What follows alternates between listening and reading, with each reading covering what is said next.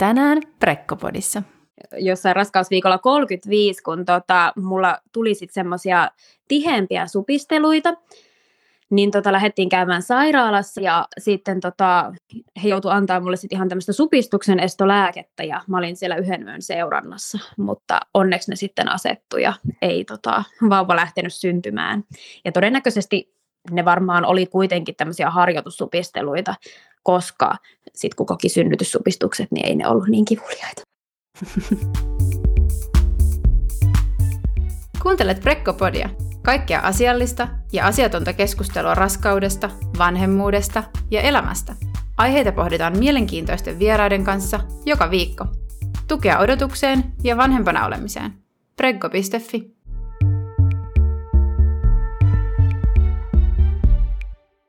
Moikka ja mukavaa uutta viikkoa kaikille.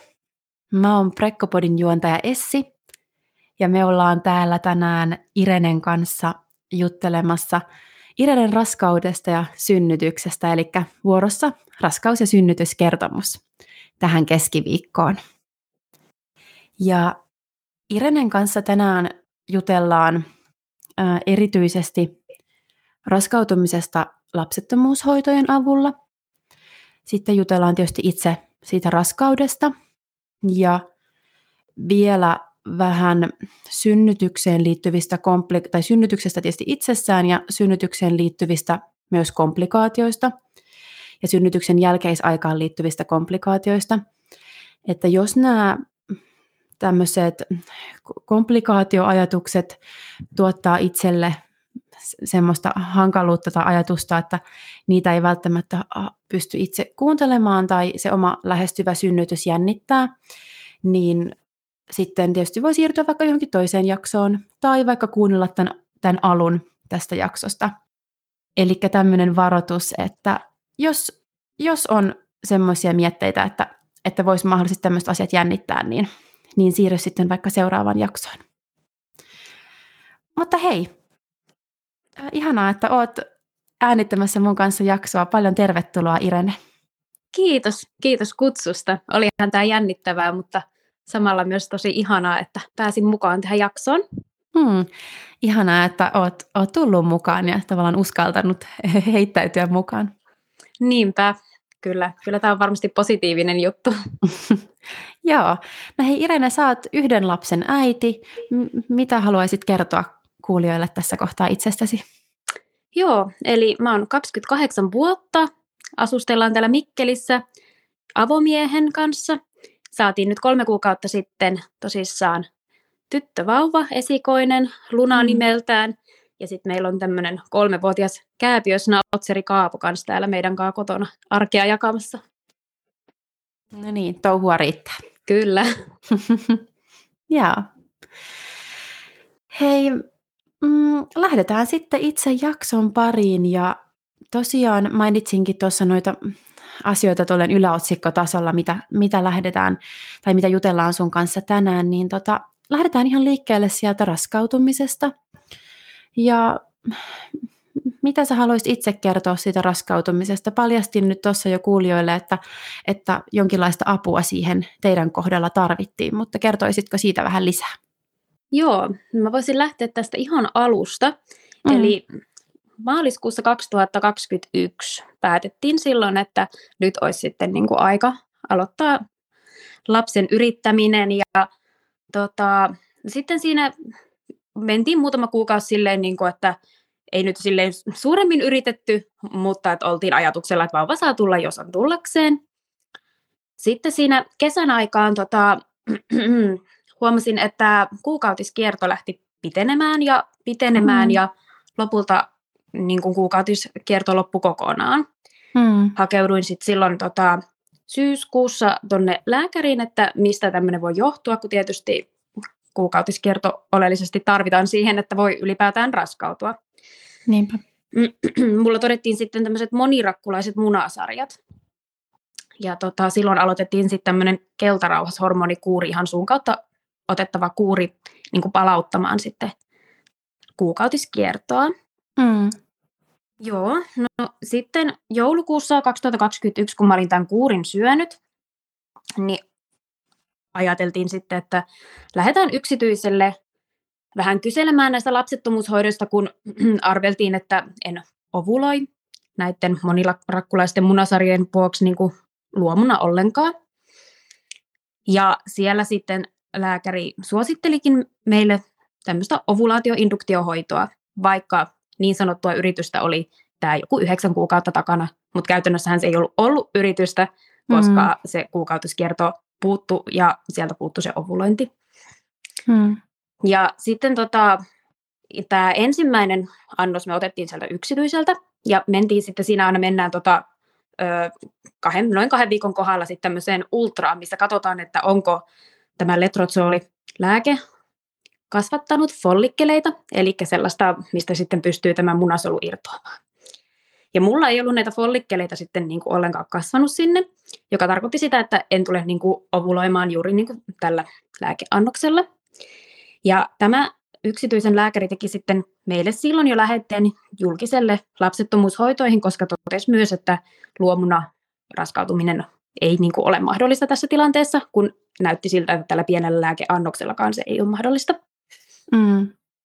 No me päästiin sitten tosi nopeasti, ihan yllättävän nopeasti sitten julkiselle puolelle, vaikka tosissaan edelleenkään ei ollut se vuosi täynnä, mikä monesti niin kuin katsotaan, että julkisen puolen lapsettomuushoitoihin pitäisi niin kuin olla vuosi yritetty lasta ennen kuin voi päästä. Joo. Ja tota, tammikuussa sitten jo aloitettiin, eli käytännössä heti seuraavassa kuussa. Ja tota, siellä katsottiin sitten, että jatketaan tällä samalla letrozol-lääkkeellä, nostettiin annosta. Ja itse asiassa me saatiinkin yksi ovulaatio sitten aikaa, mikä turistettiin tämmöisessä follikkeli-ultrassa ja verikokeella, mutta siitä sitten ei raskaus alkanut. Ja tota, sitten sitä annosta nostettiin, sitten ei tullut taas ovulaatioita ja sitten nostettiin maaliskuussa 2022 jo tota, maksimiannokseen. Ja silloin juteltiin lääkärin kanssa jo, kun tehtiin tämä päätös, että nostetaan maksimiannokseen, että jos tämä ei toimi, niin sen jälkeen tota, täytyy pitää taukoa kaikista hormoneista ja meille tehdään sitten lähete tuonne Kuopion yliopistolliseen sairaalaan sitten näihin IVF-hoitoihin. Hmm. Öö, me mentiin sitten silloin maaliskuun puolessa välissä tänne follikkeli ultraan. Ja silloin lääkäri sanoi, että tämä viimeinenkään annos ei ole tota, tuonut tarvittavaa vastetta. Hmm. Ja tosissaan lähetä sitten meni tänne Kuopioon. Ja tota, tässä kohti tutkittiin sitten myös Nestori, vaikka selkeästi oli niin kuin havaittavissa, että nämä mun monirakkulaiset munasarjat aiheuttaa nyt tämän meidän niin sanotun lapsettomuuden, mitä oli sen vuosi jo kestänyt. Ja tota, päätin silloin, kun tultiin kotiin sieltä follikkeliultrasta, että mä teen loput ovulaatiotestit kuitenkin pois, koska mm. tiedettiin, että se IVF-jono tulee olemaan kuudesta kahdeksaan kuukauteen. Niin mä ajattelin, että mä teen nyt nämä testit pois ja sitten pidetään niin kuin taukoa hormoneista ja koko lapsen yrittämisestä. Ja mä sitten itse asiassa muutama päivä sen ultran jälkeen pongasin ovulaatioplussan. Okei. Okay. Ja se oli tosi yllättävää, koska tämä lääkäri oli sanonut, että että tästä kierrosta ei niin kuin näyttäisi tulevan ovulaatiota. Ja tota, mä myös mietin sitä, kun on sanottu, että tämmöiset monirakkulaiset munasarjat saattaa joskus vääristää näitä ovulaatiotestien tuloksia, niin en sitten ihan täysin uskonut siihen, että oliko se plussa vai ei. Mm. Mutta sitten tota, tästä ovulaatiotesti plussasta pari viikon päästä mä olin päättänyt, että mä teen raskaustestin, koska mun täytyy saada sellainen mielenrauha siihen, että, että tota, voisiko voisiko se olla ollut oikeasti ovulaatio ja voisiko olla mahdollista sitten raskautua. Ja niinhän siinä sitten kävi, että silloin kahden viikon päästä tästä positiivisesta ovulaatiotestistä mä tein positiivisen raskaustestin silloin maaliskuussa no, 2022. Ja oliko se nyt niin, että silloin sulla ei sit ollut käytännössä mitään hoitoja käynnissä tai lä- tukilääkettä vai? No se oli vielä se viimeinen letrozol-annos, hmm. mikä oli niinku se maksimiannos. Ja tosissaan niin kuin sit siitä olisi alkanut se hormonitauko, että jos niin tästä kierrosta en olisi raskautunut. Eli tämä oli siis lääkeavusteinen. Niin just. Mutta aika ihanaa. Joo. Sitten, että Kyllä. kävi näin. Kyllä, mutta sitä oli ihan todella vaikea niin kuin alkuun uskoa, että voisi olla näin. Ja kyllä me niin kuin monta kertaa tehtiin se testi, että se piti niin kuin ihan monesti todeta, että niin kuin oikeasti tässä raskaana ollaan. Että eihän sitä uskonut, kun oltiin kuitenkin jo ihan asennoiduttu siihen, että nyt me jonotetaan näihin IVF-hoitoihin ja ne alkaa joskus joulukuussa tyylillä. Mm. Joo, ja siis et ole ensimmäinen, joka kertoo siitä, että, että on mahdollisesti jonossa tai on jo siellä itse, itse lapsettomuushoidoissa ja sitten pe- periaatteessa ehkä, ehkä jossain siinä välissä tai tosiaan niitä hoitoja odottaessa, niin sitten raskautuukin niin kuin ilman, että on päästy tavallaan sinne syvään päätyyn niiden hoitojen kanssa. Että jotenkin, että et, et, ihana kuulla niin kuin näin, että sitten ei tarvittu mennä sinne IVFään asti. Joo, niinpä. Mutta kyllä se oli tota, mä pitkitin meidän poistamista sieltä IVF-jonosta varmaan ainakin kaksi kuukautta. Et mulla oli mm. koko ajan mm. sellainen ajatus, että tässä tapahtuu vielä jotain, että mä en uskalla meitä poistaa sieltä, että sitten me joudutaan taas jonoon hännille. Että... Niin. Niin, ihan varmasti. Ja onhan se siis aina jotenkin se, että kun tekee positiivisen raskaustestin, niin semmoinen epäuskonen olo, mutta sitten varmasti vielä, kun siinä on ollut taustalla haasteita, niin sitä varmasti vielä enemmän, että miettii, että voiko tämä pitää paikkaansa. Joo, niinpä. Joo. Mites, tota, miten paljon sait tietoa sitten tuosta monirakkulaisista munasarjoista? Käytännössä, tai ilmeisesti se lyhenne on kuullut, että onko se, se tämä PCOS, mikä, mikä on, Joo. on kuullut, kuullut että, että, että, miten paljon sait tietoa, että onko tämä miten yleistä esimerkiksi, että on, on tämmöistä? No hyvin vähän kyllä sieltä terveydenhuollon puolelta, ja mikä oli mun mielestä mielenkiintoista, niin kukaan lääkäri ei koskaan mulle sanonut ääneen, että mulla on tämä PCOS, mulle puhuttiin aina vaan monirakkulaisista munasarjoista, hmm. ja mä itse mietin sitä, että johtuiko se siitä, kun olen normaalipainoinen, kun monestihan sitten tuohon PCOS liitetään niin kuin ylipainoisuus ja sitten tämmöiset sokeriaineenvaihdunnan häiriöt, hmm. että oliko sitten heidän mielestä, että ne kriteerit ei täysin täyttynyt siihen, vai mistä oli kysymys, miksi he ei sitten, niin kuin, eikä sitä kukaan mulle silleen niin kuin avannut, että itse mä kyllä etin sitten kaiken tiedon siitä. Niinpä, joo. Ja ymmärsinkö oikein, että kun olitte eka siellä yksityisellä puolella näissä tutkimuksissa ja hoidoissa, ja sitten pääsitte aika nopeastikin sinne kuitenkin sitten loppujen lopuksi sinne julkiselle puolelle? Joo, että, mm. siis että se ei niin kuin käytännössä, siihen ei tullut yhtäkään niin kuin kuukautta väliä, vaan käytännössä kun joulukuussa aloitettiin, niin tammikuussa jo jatkettiin siellä julkisella. Hmm. Oliko tämä, kun on taas kuullut, niin kun, että, että toki että jonot on, on, jonot on pitkät ja mainitsitkin, että sinne IVF olisi ollut ainakin puolen vuoden jono, mutta että oliko tämä nyt sitten sattumaa, että pääsitte tolleen suoraan vai oliko siinä taustalla se, että kun olitte jo siellä yksityisellä puolella niin aloitellut sitä? Nyt mä en osaa sanoa, että miksi, miksi se sitten hmm. hy- hyväksyttiin se lähete niin. ja annettiin noin nopeasti se aika. Vai oliko se sitten, no en, en osaa sanoa, että oliko se syy sitten se, että siinä ei ollut mitään toivoakaan periaatteessa raskautua mm. ilman niitä hoitoja. Ja sitten kuitenkin kun, no en tiedä, tämä nyt on vaan arvaus, että oliko se sitten siitä, että kun olin kuitenkin niin kuin just normaalipainoinen ja ei voitu kokeilla mitään mm. just tällaisia diabeteslääkkeitä, mitä joskus esimerkiksi käytetään näissä PCOS-tapauksissa sitten ensimmäisenä kokeilemaan tai muuta. Niin, niin, tietysti vaikea sanoa. Tietysti mm. olisi jossain tapauksissa ylipäätään, jos puhutaan ihan muustakin kuin raskaudesta, niin kyllähän se, että saa julk- yksityiseltä puolelta sen diagnoosin, niin myös nopeuttaa sitten sitä julkiselle puolelle hoitoon pääsyä kuitenkin. Että, niin. että, että menee ja tiedä sitten, mutta sulla oli kuitenkin yksityiseltä, yksityiseltä puolelta se diagnoosi sitten valmiina. Mm, kyllä. Siihen, että joo.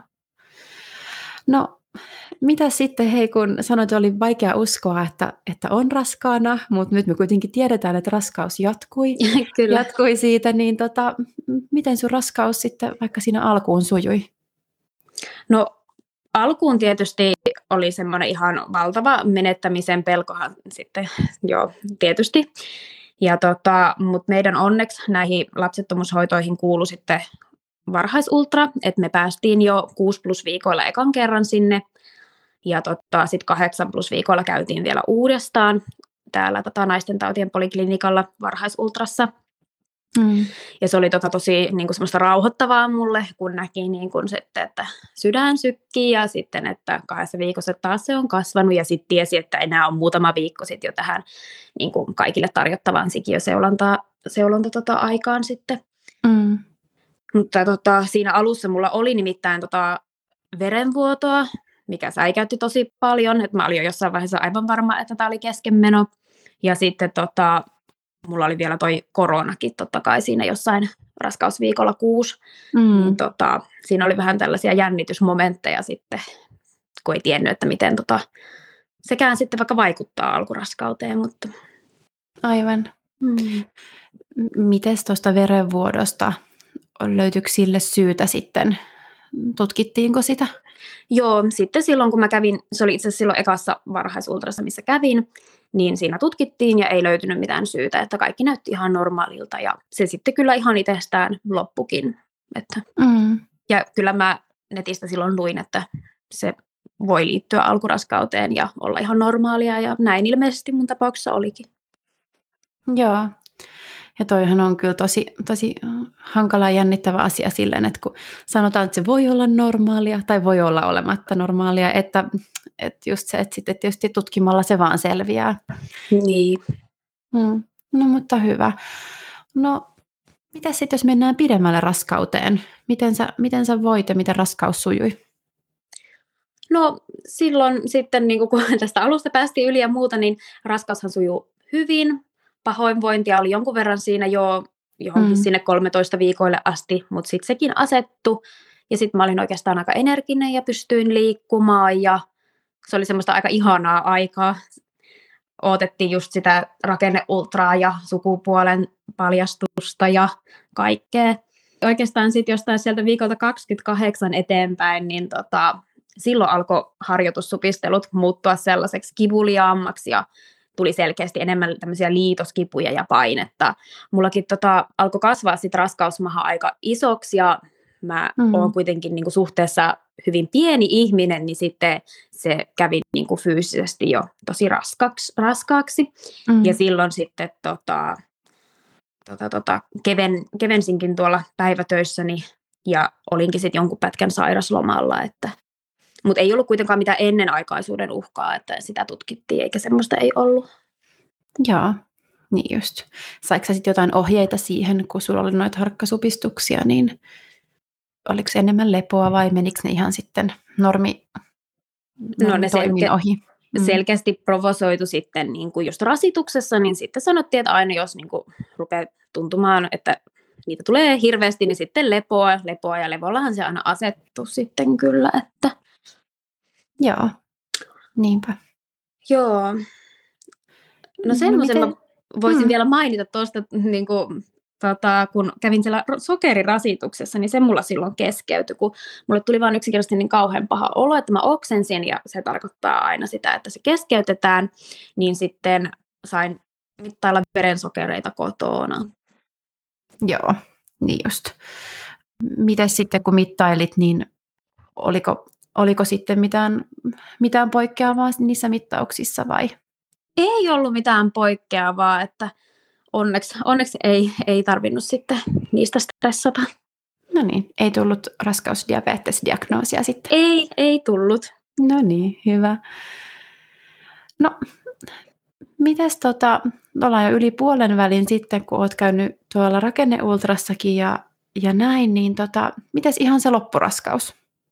No siinä ihan loppuraskaudessa sitten sattui semmoinen episodi 33 viikoilla muistaakseni, että kesken työpäivän huomasin sitten taas semmoista runsasta verenvuotoa ja säikähdin mm. sitä sitten tietysti ihan kauheasti.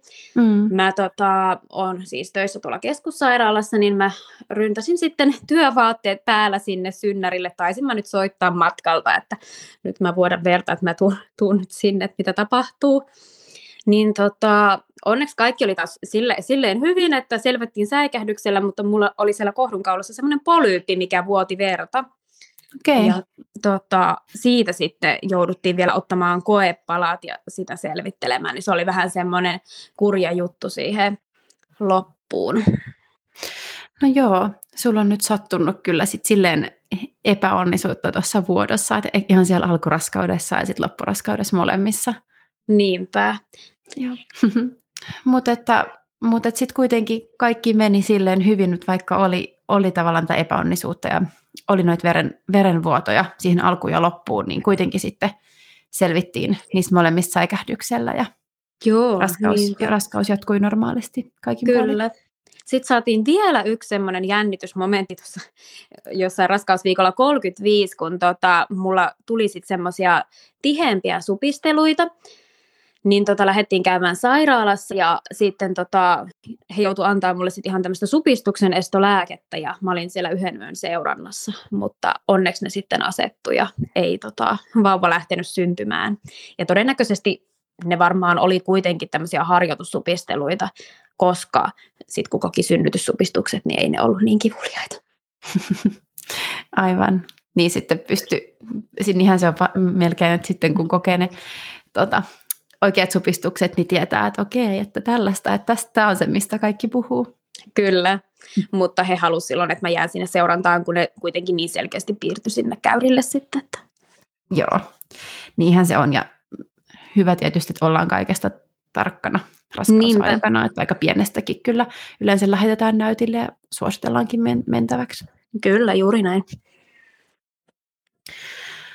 Joo, no puhutaan siitä he, sitten hei synnytyksestä.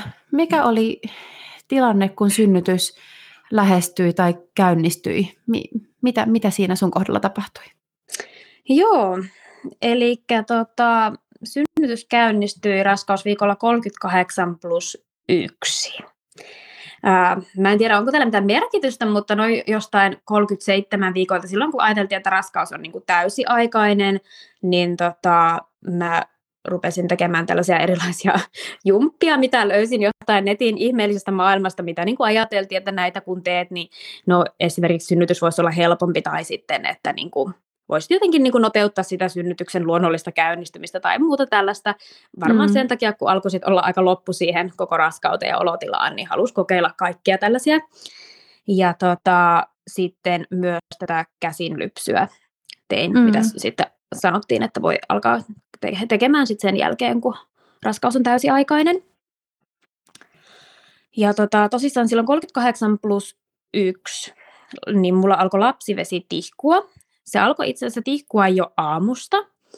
Ja no sen verran niin hälytyskellot silloin soi, että tämä voisi olla, ja mä huutelin Nestorille, että katsotko nyt sieltä netistä, että, että mikä se oli se semmoinen, että voi niin kuin kokeilla että kun laittaa siteen päälle paperin, että jos se paperi kastuu, niin se on lapsivettä, ja jos se ei kastu, niin sitten se ei ole lapsivettä. Ja tätä sitten kokeiltiin ja arvottiin ja ajateltiin, että ei tämä nyt ole sitä lapsivettä, kun tämä vaaleanpunaisen vuodon määrä oli niin vähäistä.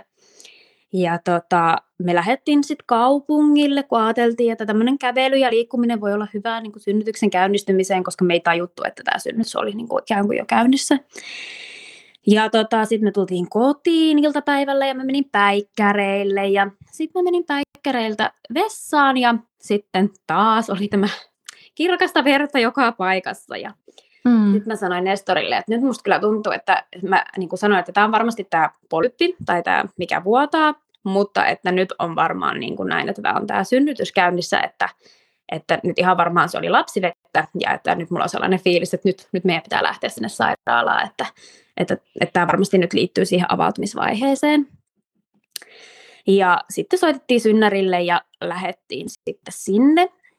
Oli lauantai-ilta siis edelleenkin tämä 38 plus 1. Päästiin sinne sairaalalle ja lääkäri sitten tuli siihen tutkimaan ja siinähän sitten kun lääkäri aloitti tämän sisätutkimuksen, niin hulahti sitten enemmänkin sitä lapsivettä siihen pöydälle ja ei siinä sitten ollut kellekään enää epäselvyys, että että onko se lapsivettä vai ei. Ja todettiin siinä kaikki yhdessä, että polypista se verenvuoto tuli, että siitä ei tarvitse olla huolissaan, mutta jäätiin sitten joka tapauksessa sinne sairaalaan tarkkailuun. Hmm. Ja tota, odoteltiin sitten koko yö, että alkaisiko säännölliset supistukset, että lähtisikö synnytys siitä itsestään käyntiin. Mutta näinhän ei sitten tapahtunut, että mulla oli ainoastaan semmoista pientä menkkajomottelua, satunnaisia lieviä supistuksia. Ja tota, mä nukuin tosi huonosti sen yön, kun mä jännitin koko ajan, että alkaako se synnytys vai ei. Sitten mä pompin su- tuolla suihkussa semmoisella jumppapallolla, kun sitten kuitenkin sitä mahaa jomotti sen verran. Ja taisin mä pyytää jotain kipulääkettäkin sitten, että jos saisi vähän nukuttua siitä jomotuksesta, kun mutta tota, ei tosissaan sitten käynnistynyt koko yönä. Niin ja sen verran piti sanoa, että mä olin silloin illalla tosissaan siinä, kun se lääkäri tutki, niin mä olin kaksi senttiä auki, että avautumisvaihe oli siis kuitenkin käynnissä. Että... Mm. Tuo oli tapahtunut kuitenkin jo sitten. Joo. Sinä aikana, kun olit ollut päivän kaupungilla ja ehkä muualla. Niin... Kyllä.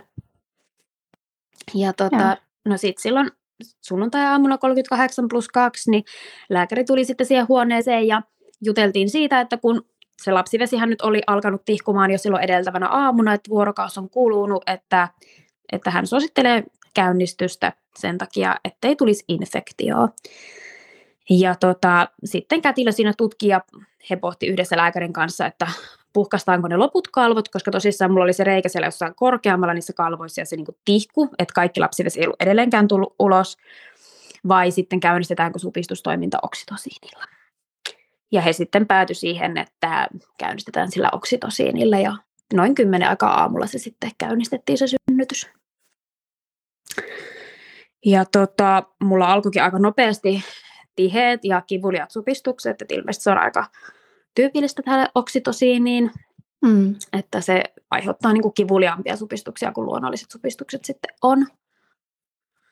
Ja tota, aika nopeasti pyysinkin jo sit siihen tarkkailuhuoneeseen ton ilokaasun, kun siis mä en tiedä, se, se vähän tuntui niin, niin kipeältä. Me siirryttiinkin joskus yhden jälkeen sitten jo tonne synnytyssaliin, kun tota, ne oli niin säännöllisiä ne supistukset ja mulla oli niin kovat kivut. Siellä sitten puhkastiin ne loput kalvotkin, että saatiin sitten hommaan vauhtia. Mutta tota, sittenhän se avautumisvaihe eteni hitaasti. Hyvin hitaasti. että mehän kuviteltiin, että kun me silloin yhdeltä sinne synnytyssaliin mennään, että no se varmaan tässä illalla syntyi, oli vielä isänpäivä, niin me jo mietittiin, että ei vitsi, niin. isänpäivä, vauva ja Nestorilla on ensimmäinen isänpäivä. No ei ollut. niin tota, mutta siinä iltapäivällä joskus kolmen jälkeen mä olin sitten jo niin kipeä, että mä pyysin epiduraalin ja mä olin siinä vaiheessa huimat neljä senttiä auki. Ja niin, se, joo. niin, siinä kohtaa tuntuu aina jotenkin varmaan, sitten kahdesta neljään, että kun ne kaksi senttiä oli ehkä tullut tietyllä tavalla varmaan vähän itsestään, kun te olitte sinne hakeutunut, että sitten siinä välissä oli vain se kaksi senttiä, mutta onhan sekin jo jotain, siis todella. Niin. Se neljä siis. Mm. Kyllä, mutta kyllähän se tuntui silleen, koska siinä kohtihan me oltiin oltu jo lähestulkoon vuorokausi siellä sairaalassa. Niin. Oli jo kuitenkin niin kuin sunnuntai alkoi lähestyä sitä iltaa ja niin, niin. se tietysti tuntui siltä, että eihän tästä tule yhtään mitään. Mm. Ja sittenhän varmaan kävikin niin, että sitten kun mä otin sen epiduraalin, niin sehän vielä entisestään varmaan hidasti tätä touhua sitten, koska tota, sitten tuntui, tuntui, että me junnattiin siinä neljässä sentissä niin kuin kolme-neljä tuntia mm. en, ennen kuin oli sitten vihdoin ja viimeisen viisi senttiä. Niin. Eli otitko siinä kohtaa siis epiduraalin? Otin. Kyllä Joo. mä sen otin, että mä olin, mä, mä olin niin kipeä, että mä, siis mä ihan vaan pyörin siinä sängyssä, että mä en niin kuin mm. enää mihinkään, että se vaan sattui yksinkertaisesti niin paljon, että mä en tiedä, oliko se se sitten, että oliko se niin kuin se oksitosiini, vai, tai tietysti jokaisellahan on oma kipukynnys, mutta mm. kyllä se sattui. Joo, kyllä allekirjoitan kanssa tämän, että kyllä se sattuu, mutta Joo. kyllä on epiduraali paikallaan. Kyllä. No sitten tuossa seitsemän aikaa illalla, eli tästä joku kolme tuntia eteenpäin, niin mulle iski semmoinen niin horkkaava olo. Ja tota, mä sitten sanoin sille kätilölle, että näinköhän mulla nyt nousee kuume. Että, ja se vielä mittasi sen kuumeen ja sanoi, että ei sulla ole kuumetta. Ja sitten se vaan jatkui se horkka ja mulla niin kuin paleilemaan rupesi ja tuli jotenkin semmoinen hönttiolo ja mä varmaan tunnin päästä sanoin, että, että mulla on ihan oikeasti semmoinen olo, että mulla on kuumetta. Ja sitten mulla oli 38 ja kolme kuumetta. No sitten mä, se toi mulle tota, suonessa panadolia ja ooteltiin, no ei se kuume laske. Sanoi, että, että voi tiputtaa toisen vielä ja no ei se kuume laskenut ja sitten mä kysyin siltä, että onko mulla nyt tullut niin kuin infektio juurikin sen takia, kun se lapsivesi on mennyt niin aikaisin. No hän ei sitten niin ihan tarkalleen osannut siinä kohti sanoa, että sanoi, että joskus tietysti kuume voi ilmeisesti liittyä synnytykseen, mutta voi juurikin olla mahdollista, että nyt on käynyt näin, että kun tämä kestää näin kauan, niin on tullut se infektio sitten. Ja tota, mä olin sitten siis koko loppuajan kuumeessa, koska sitä ei saatu sillä panadolilla laskemaan. Niin, niin just. Eli Eli aika ikävä käänne tuossa kohtaa kyllä. Joo, että täytyy sanoa, että kyllä jos niin oli muutenkin rankkaa, niin sitten kun on kuumeessa ja kokee mm. tuommoista, niin kyllä se on ihan niin kuin kertaa viisi mm. rankkaa. Mm.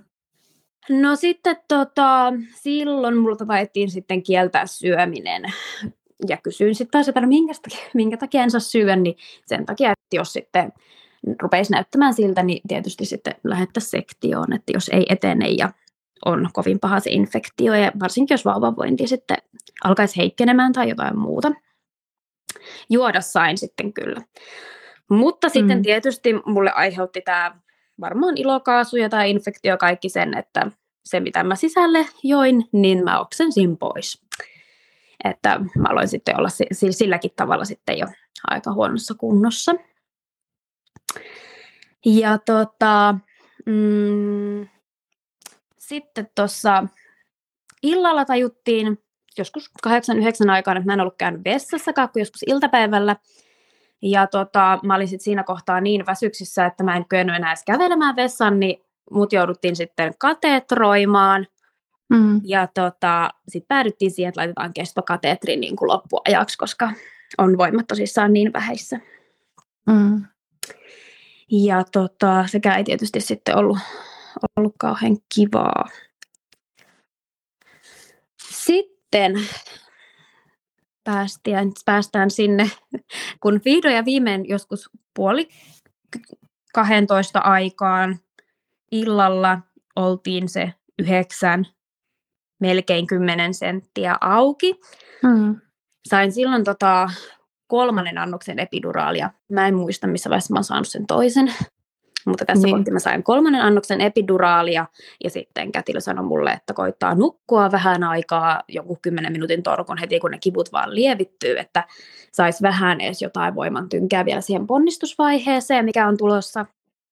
Ja näin mä sitten tein, mutta tota, sitten alkoi tuntua se semmoinen paine, niin tota, sitten katsottiin kätilön kanssa, että vauva pitäisi kuitenkin saada vielä laskeutumaan. Mä en pystynyt nousta seisomaan, mikä olisi auttanut siihen vauvan laskeutumiseen.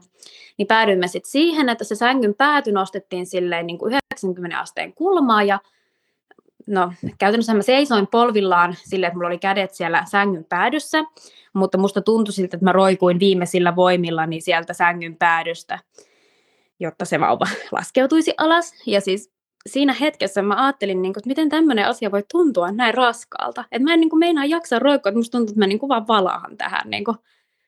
Se oli ihan tosi raskasta. Mutta siitä tunnin päästä 0030 päästiin ponnistusvaiheeseen. Ja tota, sitten oltiin jo tosi joo. lähellä. No sitten oltiin tosi lähellä. Me yritettiin ihan hetki kylkiasennossa ponnista, mutta jotenkin kun mä en jaksanut yhtään pitää itse sitten niin kuin jalkoja siinä, niin todettiin nopeasti, että tämä ei niin kuin toimi, että paras on nyt vaan niin kuin mennä sellaiseen puoliistuvaan asentoon. Ja tota, kätilö taisi pitää toista jalkaa ja mä hetken yritin pitää itse toista jalkaa, mutta sitten Nestori tuli pitämään sitä jalkaa, kun en mä tota jaksanut sitten, että kaikki voima vaan siihen ponnistamiseen. Ja tässä oli sitten jotenkin, mä en tiedä vaikuttiko se epiduraali vai olinko mä niin sekasi, mutta musta tuntuu, että mun oli hirveän vaikea siinä ponnistusvaiheessa niin kuin, äh, havainnoida sitä, että milloin mun pitää ponnistaa. Et vaik- tai jotenkin musta tuntuu, että mulla oli niin kuin jatkuva kipu, että mä en niin kuin jotenkin erottanut niitä supistuksia. Mm. Siis, niin älyttömältä kun se kuulostaakin, niin sit mun piti jotenkin katsoa aina siitä monitorista, että milloin se supistus lähti niin kuin piirtymään siihen. Sitten mä rupesin ponnistaa ja näin. Sanoiko kätilö sulle, niin kuin, antoiko hän ohjeita kuitenkin, että milloin ponnistaa? Kyllä ne antoi joo, ja sitten niin kuin just silleen, että nyt, nyt ponnista vaan, ja sitten mä ponnistin, ja sitten jos sanoi, mm-hmm. että nyt älä ponnista enää, että nyt, nyt ei ole supistusta, että nyt pidä tauko, ja sitten taas. Ja... Mutta tota, mulla oli siis voimat varmasti niin loppu, että vaikka mä kuinka yritin kuunnella niitä ohjeita, ja vaikka mä mielestäni ponnistin ja ponnistin ja ponnistin, niin ei se sitten oikein edennyt mihinkään se koko homma. Ja sitten tämä kätilö pyyti siihen toisen kätilön, joka otti sitten sen toisen jalankin ja he sitten yhdessä yritti kovasti tsempata ja Nestori siirtyi sitten kädestä pitämään kiinni minuun. Ja no tota, ei se sitten, se ei vaan tullut sieltä ulos, niin sitten tunnin jälkeen, tunti ponnistettiin, niin tunnin jälkeen he sitten kysyivät, että josko he soittaisi nyt vaan lääkärin, että otettaisiin imukuppi käyttöön. Ja mä olin, sit, mä olin niin väsynyt, että mulla on ihan sama, että, ja niin mulle olikin, ei mulla ollut mitään sellaista niin kuin, syytä, miksi imukuppi ei olisi mulle käynyt. Mm. Ja tota, sitten lääkäri tuli siihen paikalle aika nopeastikin ja tota, sitten sanoi, että hän joutuu tota, tekemään episiotomian, eli välilihaleikkauksen, jos hän meinaa nyt sitten vetää imukupilla ja mä olin vaan, että joo, ihan sama, että nyt että mulle käy nyt kaikki, että mulla oli vaan semmoinen olo, että on vaan pakko saada loppumaan tämä homma, että koska se oli jo niin, niin kuin, siis kauheata. Ja tota, onneksi tämä imukuppi ulosautto oli sitten nopea, se kesti vain yhdeksän minuuttia ja sitten 01.41 saatiin vihdoin ja viimein sitten luna ulos sieltä. Mm. Et sitten kuitenkin se epis- episiotomia auttoi jonkin verran. Joo, kyllä, että sitten se saatiin nopeasti ulos. En tiedä, oliko sitten epiduraali jo vähän niin kuin se kolmas annos, oliko siitä jo sen verran aikaa, että se ei enää sitten auttanut kunnolla, mutta kyllä se sattui. Niin. Saiko se siihen sitten mitään muita puudutteita ennen ponnistusvaihetta? Kysyttiinkö sulta, että olisitko halunnut? Ei, ei, ei kysytty, enkä saanut tai tietysti sen verran, mitä ne nyt sitten siinä välilihaleikkauksen yhteydessä laittoihan ne jotain puudutusta mm. silloin sinne. Mm. Mutta tota, no ilokaasuhan mulla oli koko ajan siinä, mutta siinä alkoi olla se ongelma, että kun mä voin niin pahoin, niin sitten musta tuntuu, että se ilokaasu niin provosoi sitä pahoinvointia, mä oksisin vielä enemmän sitten. Niin, joo. Kun on just kuullut, tietysti se on niin yksilöllistä, mutta se, että kaikillahan esimerkiksi epiduraali ei välttämättä auta just siihen ponnistusvaiheen mm. kipuun. Että niin. just nämä tämmöiset paikallis, tai silleen niin kuin sinne kohdun kaulan, kaulan suulle tai muu niin kuin sinne, sinne annettavat puudutteet, niin tavallaan voi auttaa Joo, vielä se paremmin. On, mutta se että... on ihan totta. Joo. Joo, mutta mulla ei sellaista ei ollut, että mm. en mä tiedä mitä mä kuvittelin vai kuvittelinko mä mitään, mutta kyllä se enemmän sattui kuin mitä mä osasin kuvitella, että se voisi sattua. Mm. Niin ja sitähän ei tiedä etukäteen. Ja sitähän ei tiedä etukäteen, tarviiko mä jotain puudutteita vai enkö vai mitä. Että se on niinku ihan mahdoton sanoa ennen kuin on synnyttänyt, että miten se, miten se sattuu ja miten se tuntuu. Niin, kyllä. Joo, ja sitten se oli vielä, kun sitten Luna tietysti nostettiin siihen mun rinnalle, ja sitten tämä tota, meitä hoitanut kätilö sanoi, että nyt pitää vielä synnyttää se istukka, niin sitten mä olin ensimmäisenä, että ei kai se satu näin paljon. Ja tämä kätilö sanoi, että ei se satu. Mutta siinäkin sitten kävi toisin, kun se ei lähtenyt irti, niin se sattui sitten vielä enemmän kuin tämä koko synnytys. Hmm. Niin, toi on kyllä usein kuulee just sen, että sanotaan, että no istukka on sitten enää vaan pieni, todella pieni ponnistelu siihen vauvaan verrattuna. Hmm. Mutta niin, haluatko kertoa nyt jo heti siitä, siitä jutusta vai tapahtuiko tässä välissä nyt sitten, sitten muuta? Sait, sait lunan rinnalle ja oliko kaikki siinä vaiheessa hyvin? Joo, kaikki oli hyvin, että mä sain lunan tosissaan siihen rinnalle ja tota, Nestari otti kuvia ja laittoi jo sitten isovanhemmat tietysti valvo yötä myöten ottamassa, että milloin tämä lapsi syntyi, niin sitten tietysti, että no nyt se on syntynyt ja oltiin sitten siinä ihan niin kuin sillä, sillä tavalla onnellisena ja sitähän käytännössä alkuun niin kuin ikään kuin odoteltiin sitä istukkaa syntyväksi. Ja taisimme vähän ponnistaa siinä sitten ne laittoi oksitosiin ja isommalle vielä ja muuta, tota, mutta tota, silloin oli kaikki vielä ihan jees, mutta sitten mä rupesin aistimaan näistä kätilöistä sitten sen, että nyt pitäisi oikeasti alkaa jo syntyä sen istukan. Ja sitten se ehkä rupesi muuttumaan siinä puolen tunnin kohdalla semmoiseksi aika levottomaksi niin kuin, meno ja Nestorikin sen tietysti sitten kyllä siinä aisti, että nyt ei ole kaikki kunnossa ja sinne tuli lääkäri takaisin ja sinne tuli taas toinen kätilö ja kolmas kätilö ja porukkaa olikin sitten yksi, kaksi aika paljon ja sitten ruvettiin painamaan mun mahan päältä ihan tosi kovaa ja lääkäri veti sieltä napanuorasta tosi kovaa ja siinä vaiheessa niin kun mä aloin olla aika niin kuin tuskaisen kipeä. Ja lääkäri sitten sanoi mulle, että ota niin kuin ilokaasua, että nyt yritetään saattaa pois. Mutta kun mä olin edelleen niin pahoinvoiva, että mä en niin kuin enää vaan pystynyt ottamaan sitä Ja sen takia mua varmaan sitten sattukin niin paljon tämä istukan irrotusyritys, että tota, se, oli, se oli jotain ihan kauheata, että se oli, se oli niin hirveätä se kipu, että mä en niin kuin eläessäni voinut kuvitella, että ihminen voi tuntea niin hirveätä kipua, mitä mä silloin koin, kun ne yritti vetää sitä ja painaa ja tehdä kaikkensa, että se istukka lähtisi irti. Ja mä sain mielestäni ainakin suoneen ja kielen alle ja mm, sainkohan vielä jotain muutakin reittiä, niin tällaisia lääkkeitä, mitkä niin kuin lisäisi supistustoimintaa ja tota, mm. irrottaa sen istukan. Mikään ei sitten auttanut ja mä aloin sitten vuota aika paljon verta siinä synnytyssalissa jo. Ja tota, niin no imetystä yritettiin kanssa sitten, että jos se niin lisäisi sitä oksitosiinin tuotantoa ja saataisiin se istukka irti. Mutta tota, mikään ei sitten auttanut. Ja tota, varmaan kun 45 minuutin kohdalla, niin labrahoitaja hyppäsi sinne sisään ja tuli ottamaan musta verikokeita ja sitten tota, tämä henkilökunta rupesi keskenään siinä puhumaan, että pitäisiköhän leikkaussalia ruveta hälyttämään ja sitten sen verran mä tietysti olin perehtynyt asioihin, että mä tajusin, että nyt tässä lähdetään sinne istukaan käsin irrotukseen.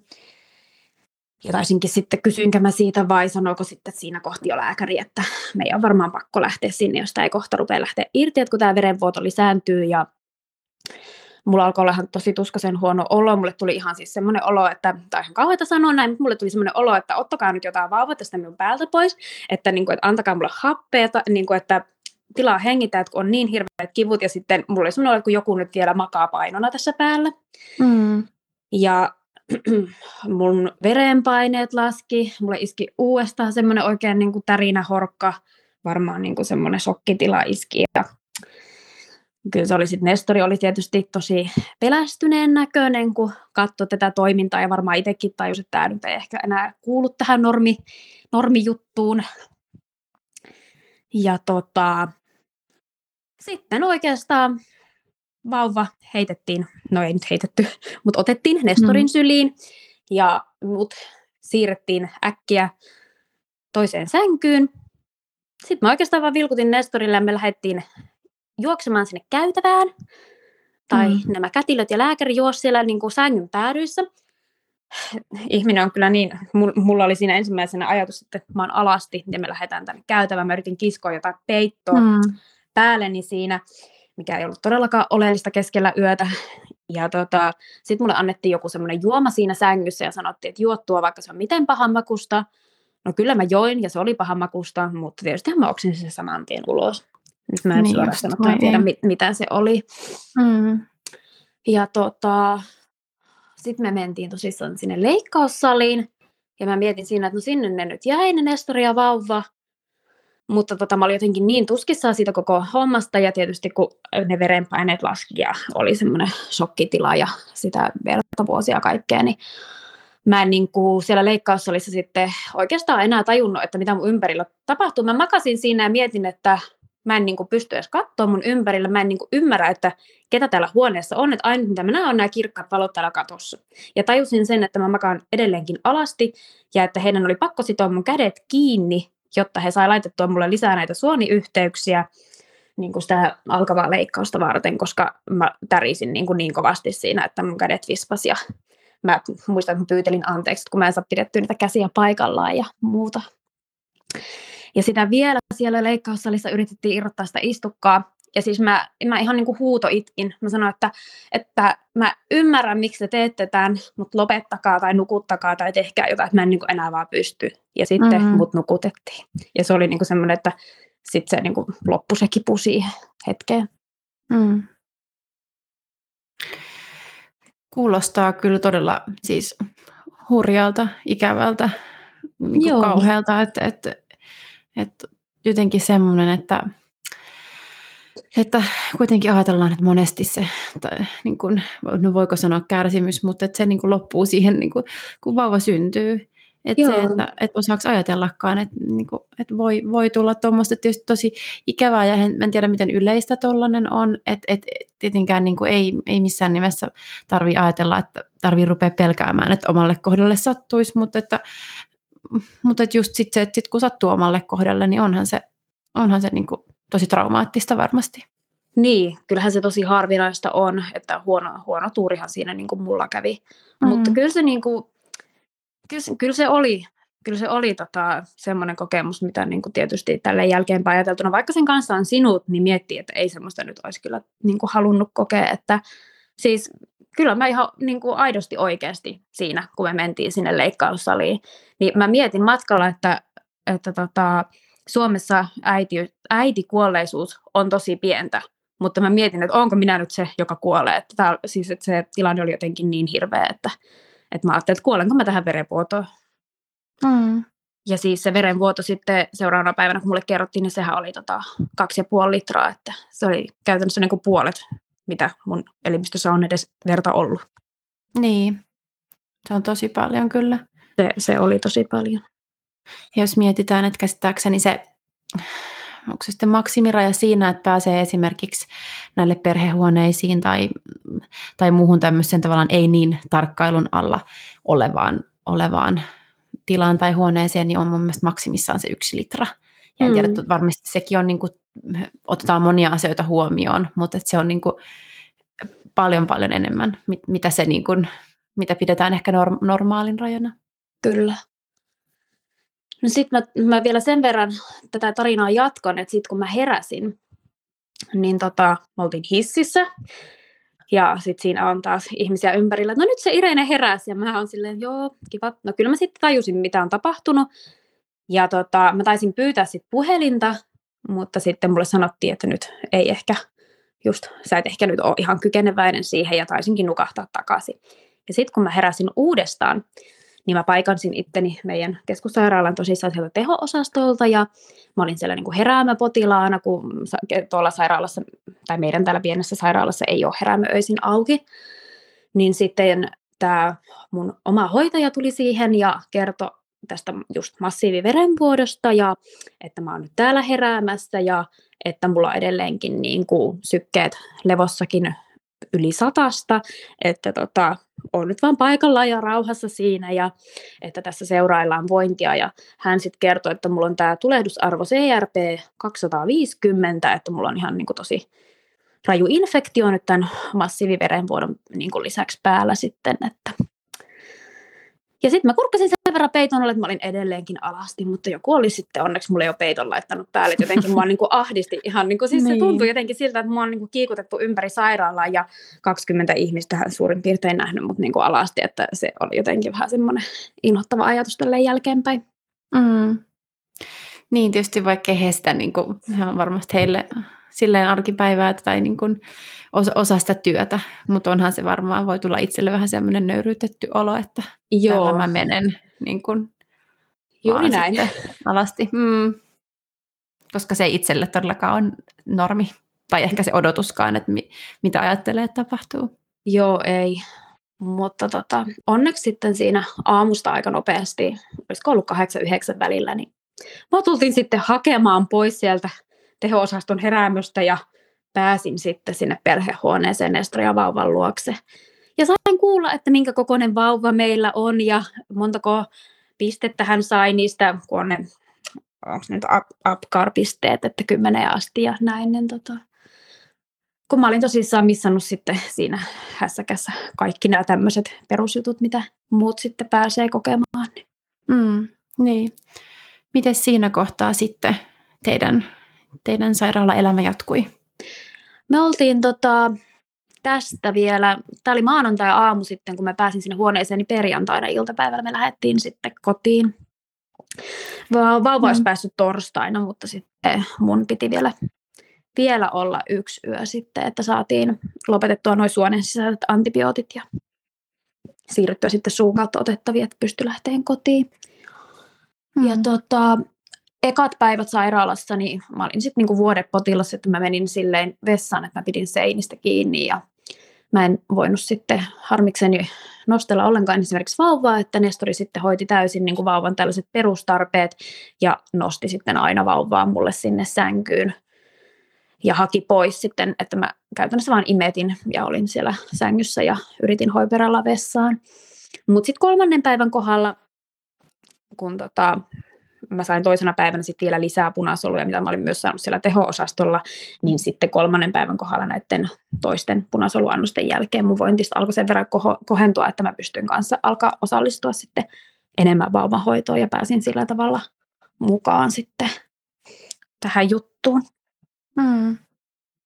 Niin varmasti oli iso apu kyllä sun puolisosta tuossa kohtaa, että Joo, kyllä. Että jos, mä, tai niin kuin, että jos ei oltaisi päästy perhehuoneeseen, että jos mä olisin niin sanotusti ollut vauvan kanssa kahdestaan sairaalassa, niin olisi ollut varmasti todella rankka kokemus, niin kuin vielä rankempi.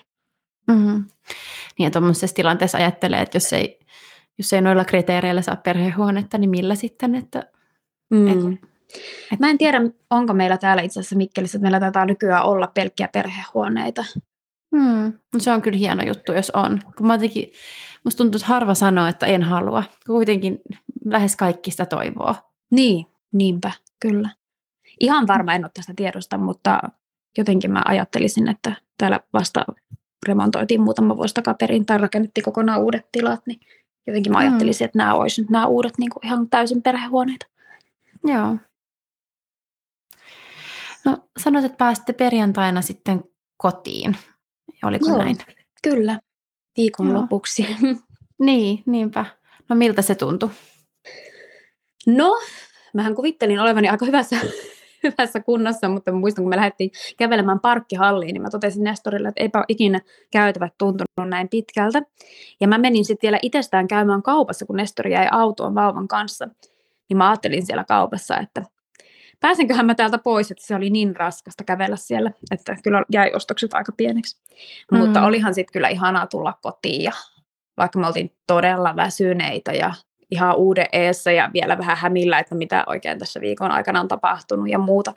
Mutta kyllä se sitten siitä ja oli se, ei sitä kyllä hirveästi muista mitään nyt jälkeenpäin, että jossain sumussa sitä on elänyt, mutta kyllä se onnellisuus oli niin kuin päällimmäinen ajatus kuitenkin sitten täällä kotona ollessa. Mm.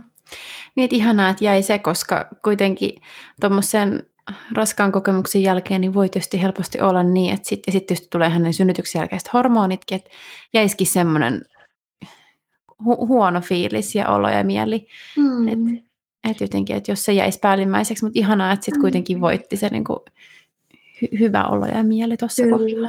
Ja musta tuntuu, että me saatiin silloin sairaalassaolo aikana niin kuin hyvin käytyä läpi sitä, että me käytiin sitä lääkärin kanssa ja me käytiin sitä kätilön kanssa läpi ja sitten tota, heti seuraavana maanantaina terkkari tuli neuvolasta, niin me käytiin vielä kolmannen kerran läpi ja meille tarjottiin monta kertaa mahdollisuutta, että me oltaisiin voitu lähteä vielä niin kuin työstämään tätä ja käymään läpi niin kuin yhdessä keskustellen jossain ammattilaisen kanssa, mutta ainakin tässä kohtaa nyt sitten vielä kieltäydyttiin, että ei koettu tarpeelliseksi. Mm.